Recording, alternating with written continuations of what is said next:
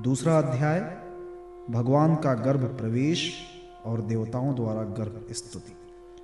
श्री शुकदेव जी कहते हैं, परीक्षित, कंस एक तो स्वयं बड़ा बली था और दूसरे मगध नरेश जरासंध की उसे बहुत बड़ी सहायता प्राप्त थी। तीसरे उसके साथी थे प्रलंबासुर, बकासुर, चाड़ूर, त्रिणावर्त, अधासुर, मुष्टिक, अरिष्ठासुर, द्विविद, पूतना, केशी और धेनुक तथा बाणासुर और भौमासुर आदि बहुत से दैत्य राजा उसके सहायक थे। इनको साथ लेकर वो यदुवंशियों को नष्ट करने लगा।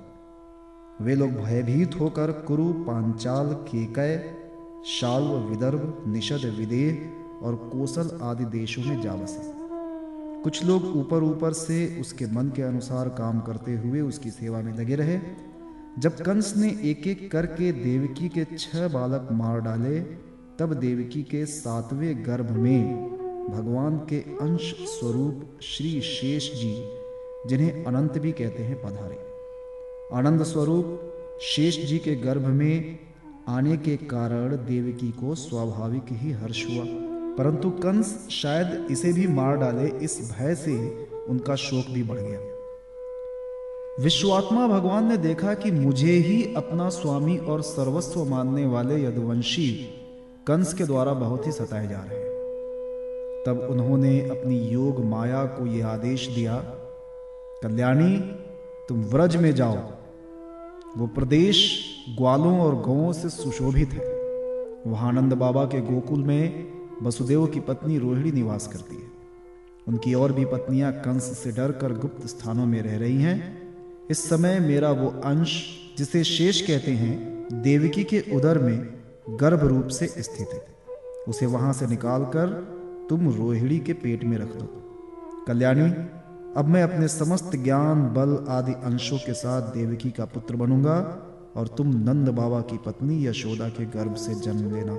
तुम लोगों को मुंह मांगे वरदान देने में समर्थ होगी।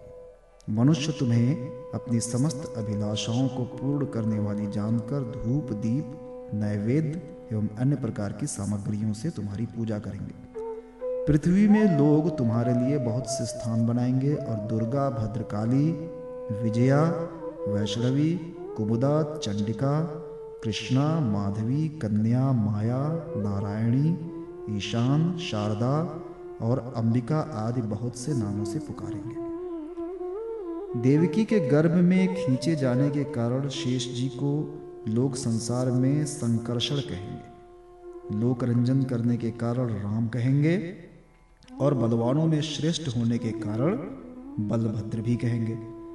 जब भगवान ने इस प्रकार आदेश दिया, तब योग माया ने जो आज्ञा ऐसा कहकर उनकी बात शिरोधार्य की और उनकी परिक्रमा करके वे पृथ्वी लोक में चली आईं तथा भगवान ने जैसा कहा था वैसा ही किया। जब योग माया ने देवकी का गर्भ ले जाकर रोहिणी के उदर में रख दिया, तब पुरवासी बड़े दुख के साथ आपस में कहने लगे, हाय बेचारी देवकी का यह गर्भ तो नष्ट ही हो गया।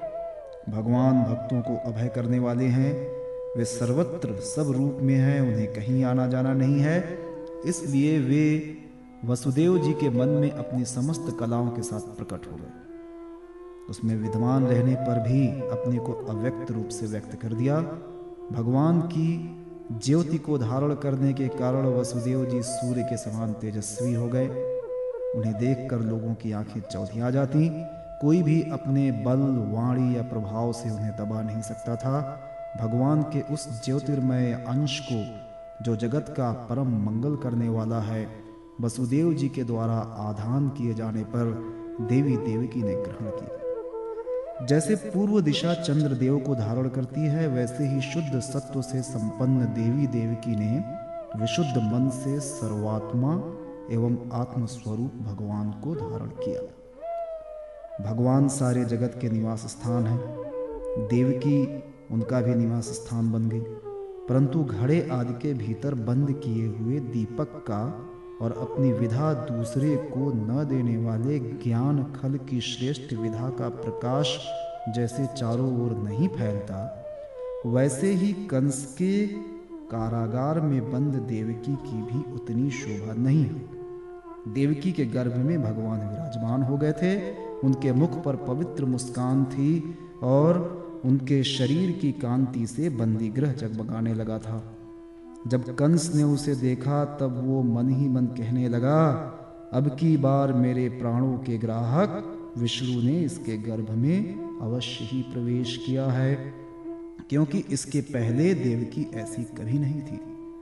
अब इस विषय में शीघ्र से शीघ्र मुझे क्या करना चाहिए? देवकी को मारना तो ठीक ना होगा, क्योंकि वीर पुरुष स्वार्थवश अपने पराक्रम को कलंकित नहीं करते। एक तो ये स्त्री है, दूसरे बहन और तीसरे गर्भवती है। इसको मारने से तो तत्काल मेरी ही कीर्ति, लक्ष्मी और आयु नष्ट हो जाएगी। वो मनुष्य तो जीवित रहने पर भी मरा हुआ है जो अत्यंत क्रूरता का व्यवहार करता है। उसकी मृत्यु के बाद लोग उसे गाली देते हैं। इतना ही नहीं, वो देहाभिमानियों के योग्य घोर नरक में भी अवश्य अवश्य जाता है। यद्यपि कंस देवकी को मार सकता था, किंतु स्वयं ही वो इस अत्यंत क्रूरता के विचार से निवृत्त हो गया। अब भगवान के प्रति दृढ़ बैर का भाव मन में गांठ कर उनके जन्म की प्रतीक्षा करने लगा। वो उठते बैठते, खाते पीते, सोते जागते और चलते फिरते सर्वदा ही श्री कृष्ण के चिंतन में लगा रहता। जहां उसकी आंख पड़ती, जहां कुछ खड़का होता, वहां उसे श्री कृष्ण दिख जाते। इस प्रकार उसे सारा जगत ही कृष्णमय दिखने लगा। परीक्षित, भगवान शंकर और ब्रह्मा जी कंस के कैद खाने में आए। उनके साथ अपने अनुचरों के सहित समस्त देवता और नारदादि ऋषि भी थे।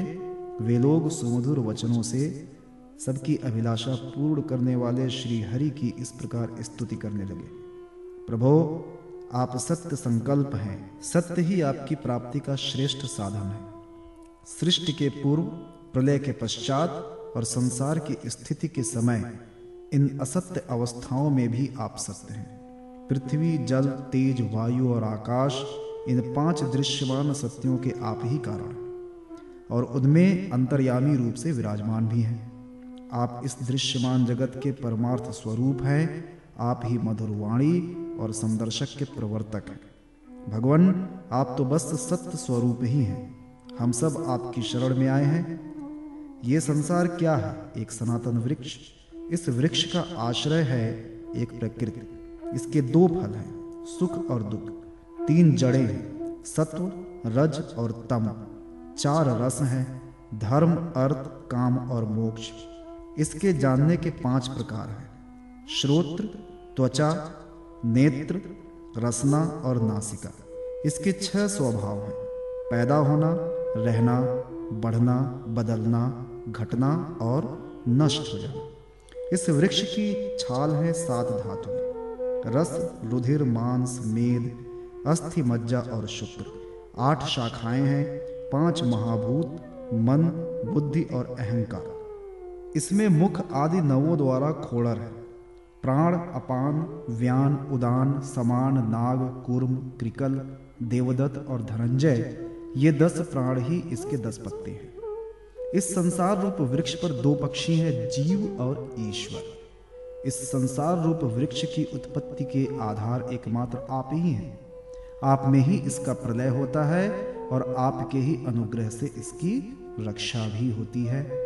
जिनका चित्त आपकी माया से आवृत्त हो रहा है, इस सत्य को समझने की शक्ति खो बैठा है, वे ही उत्पत्ति, स्थिति और प्रलय करने वाले ब्रह्मादि देवताओं को अनेक देखते हैं। तत्वज्ञानी पुरुष तो सबके रूप में केवल आपका ही दर्शन करते हैं। आप ज्ञान स्वरूप आत्मा हैं। चराचर जगत के कल्याण के लिए अनेकों रूप धारण करते हैं। आपके वे रूप विशुद्ध, अपराकृत, सत्वमय होते हैं और संत पुरुषों को बहुत सुख देते हैं।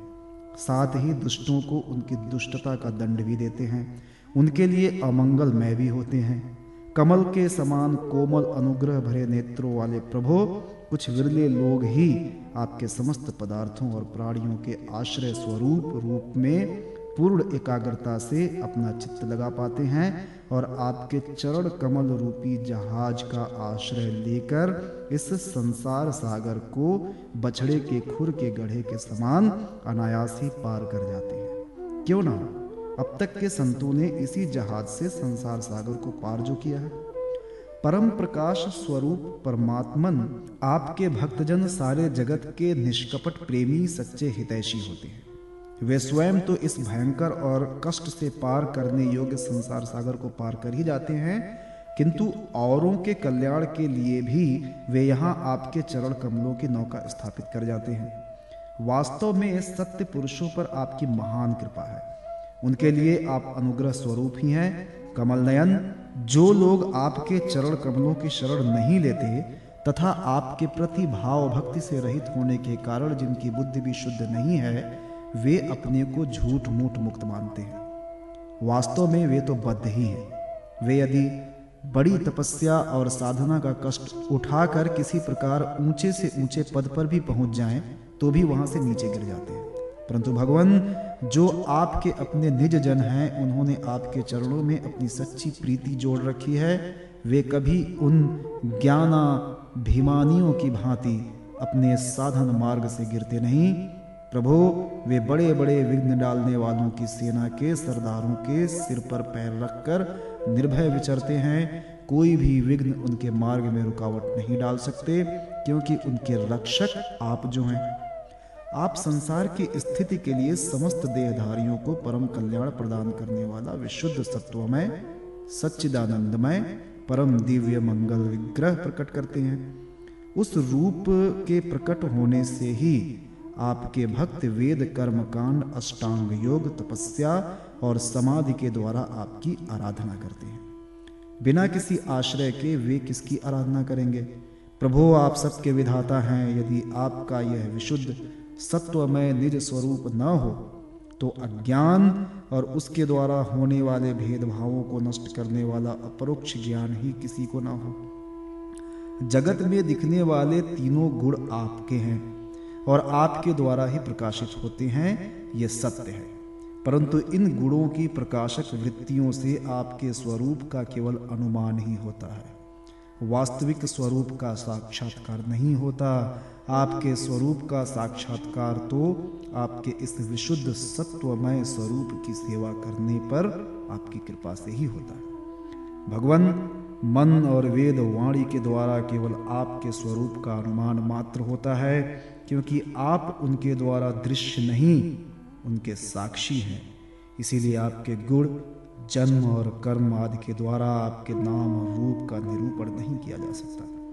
फिर भी प्रभो, आपके भक्तजन उपासना आदि क्रिया योगों के द्वारा आपका साक्षात्कार तो करते ही हैं।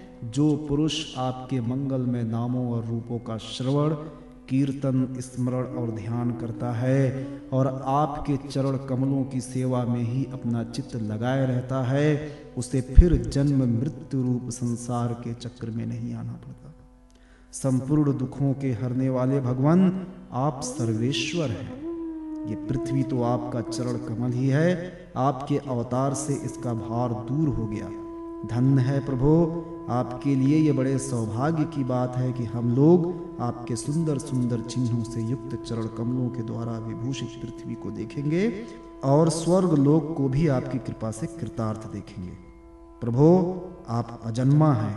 यदि आपके जन्म के कारण के संबंध में हम कोई तर्क ना करें, तो यही कह सकते हैं कि आपका एक लीला विनोद है। ऐसा कहने का कारण यह है कि आप तो द्वैत के लेश से रहित सर्वाधिनाष्ठन स्वरूप हैं और इस जगत की उत्पत्ति, स्थिति तथा प्रलय अज्ञान के द्वारा आप में आरोपित है।